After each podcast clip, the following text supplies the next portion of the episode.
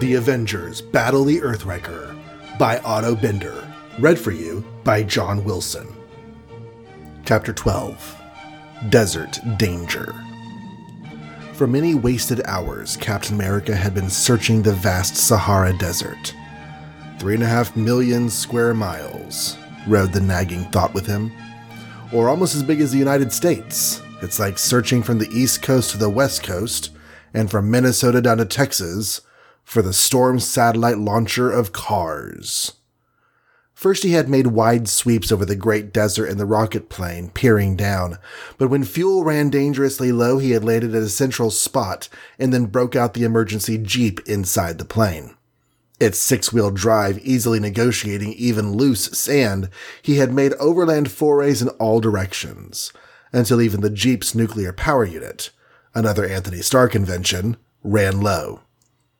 Finally, he had unpacked the radar gear stowed in the rocket plane to slowly scan outward in a radius of 500 miles, again by virtue of a Stark invention using radar waves that bent around the Earth's curvature.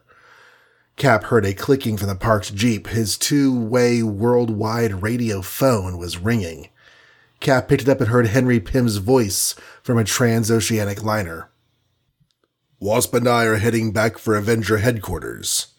He gave a quick resume of their skirmish against Cars and the Vulcan machine. Hmm. So it was another android double of Cars in the South Seas as well as in Antarctica. Right, Cap. That means you'll run into the genuine Cars. After we reach headquarters and rejoin Iron Man and Hawkeye, we'll all four of us rush to the Sahara. Okay, responded Cap, but meanwhile I'll be searching for him myself. Over and out. Cap's thoughts were not pleasant as he returned to his radar scan of the Sahara. Three incredible future machines had triggered off three ghastly Earth dooms. Even if Cap did succeed in halting doom number four, Earth was hardly saved. Warning the authorities was hopeless.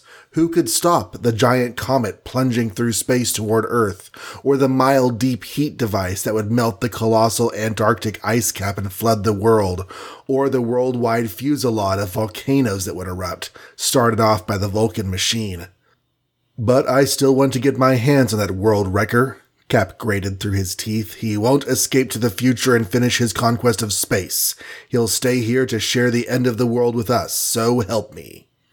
With that vow burning through his veins, the star spangled champion turned back to his radar screen, which now showed the outlines of an old abandoned fort, completely deserted, within a straggling oasis of drooping palms. Even the well had dried up, and the place was shunned by desert travelers.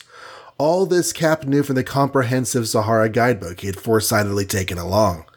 But where were cars and his rocket? Out in the hot open desert itself where the sun's blazing glare made radar images faint and undeterminable? Suddenly, remembering an odd thing, Cap swung the screen back to old Fort Shahib. How could that one slender tower he had seen shine like bright metal? All the rest of the fort was stone gray with age.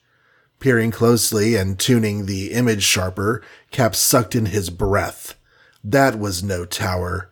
It was the huge nose of a rocket sticking up within the high outer wall of the fort.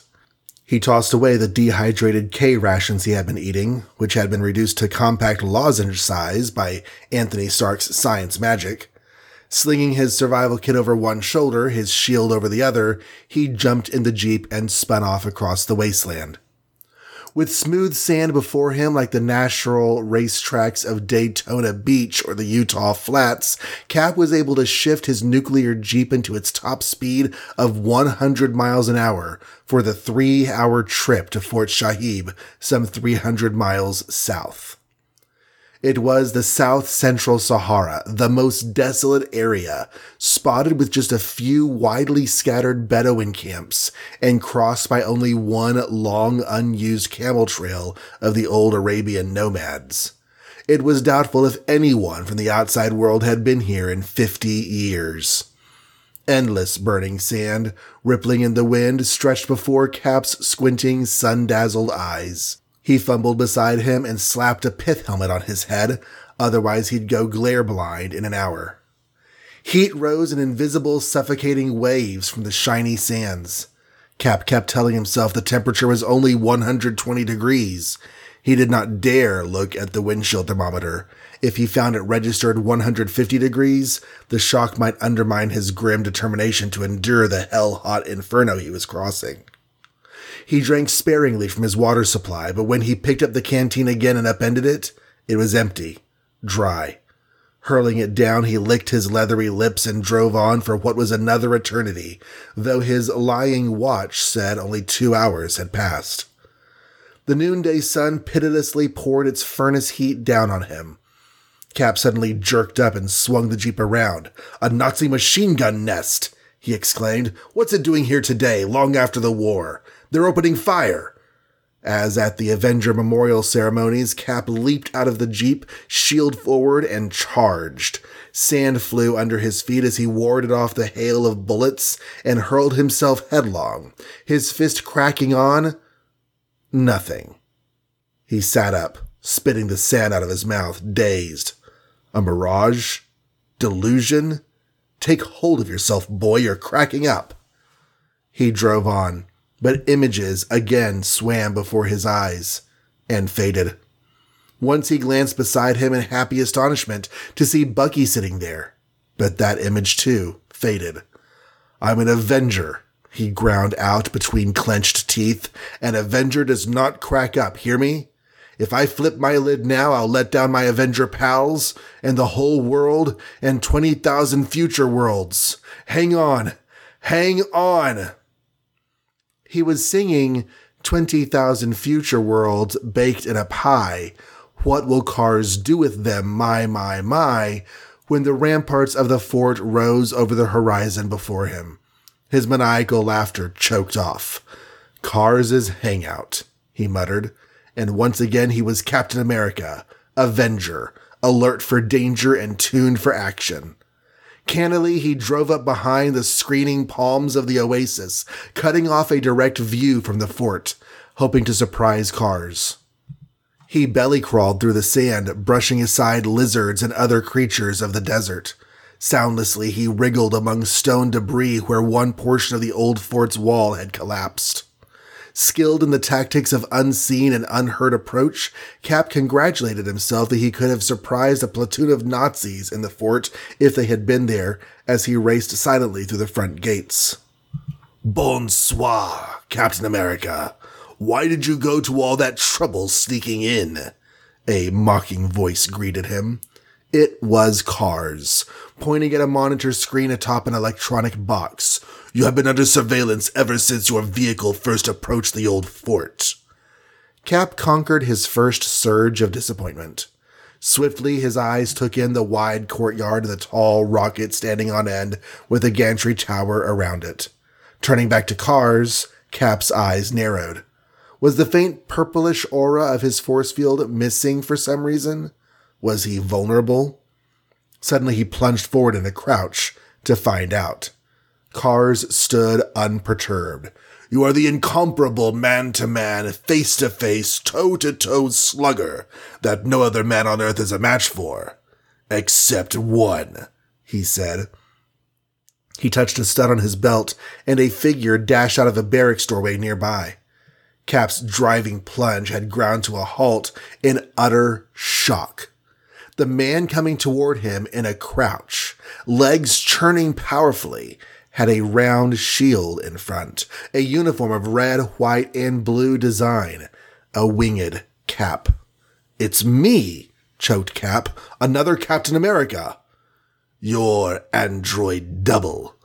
While you were supposedly sneaking in, my electroscan ray was x-raying you inside and out, feeding the data into a biocomputer, which then built up a carbon copy of you, so to speak.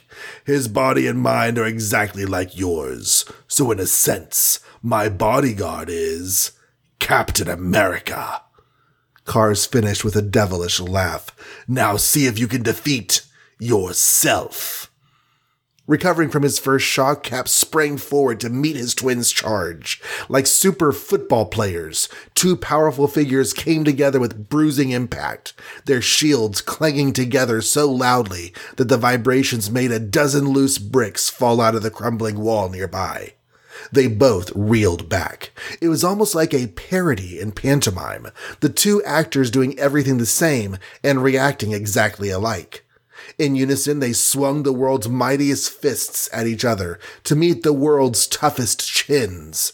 When Cap suddenly flung his shield to slice at his opponent's legs, the second Captain America also sailed his shield in a perfect block shot, knocking Cap's shield aside. When Cap ran to retrieve it, his double leaped headlong to tackle him around the legs, and they both crashed to the ground. Both without shields, they wrestled and tumbled in the dirt. When Cap pulled a judo trick to hurl the android back, his double promptly rolled on his back and footed Cap away as he charged. Cars had watched the furious battle with an amused grin. Very entertaining. But I have work to do. While you're busy fighting with yourself, Captain America, I'll start the countdown for my Storm satellite. The alien flipped over switches on a control board near the rocket and began counting. Ten, nine, eight. It was now or never for Cap, if he hoped to stop Earth Doom number four, whatever it was, from being launched. He tried a desperate ruse, facing his android double and gripping his shield as if to sling it at him again seven, six, five. Cap flung the shield, but not at the android. It went to the side, at one of the stone walls of the courtyard. Puzzled at this move, the android hesitated a moment, watching the flying shield. It was at this instant that Cap hurled himself forward, taking the android unawares and flattening him with a driving shoulder in his solar plexus. He heard synthetic bones crack within the artificial man. Three, two, one. Cap went over the fallen android straight toward cars and his controls with a flying leap. Ignition! Cap heard just before he smashed into the control box and tipped it over with a crash, staggering cars back.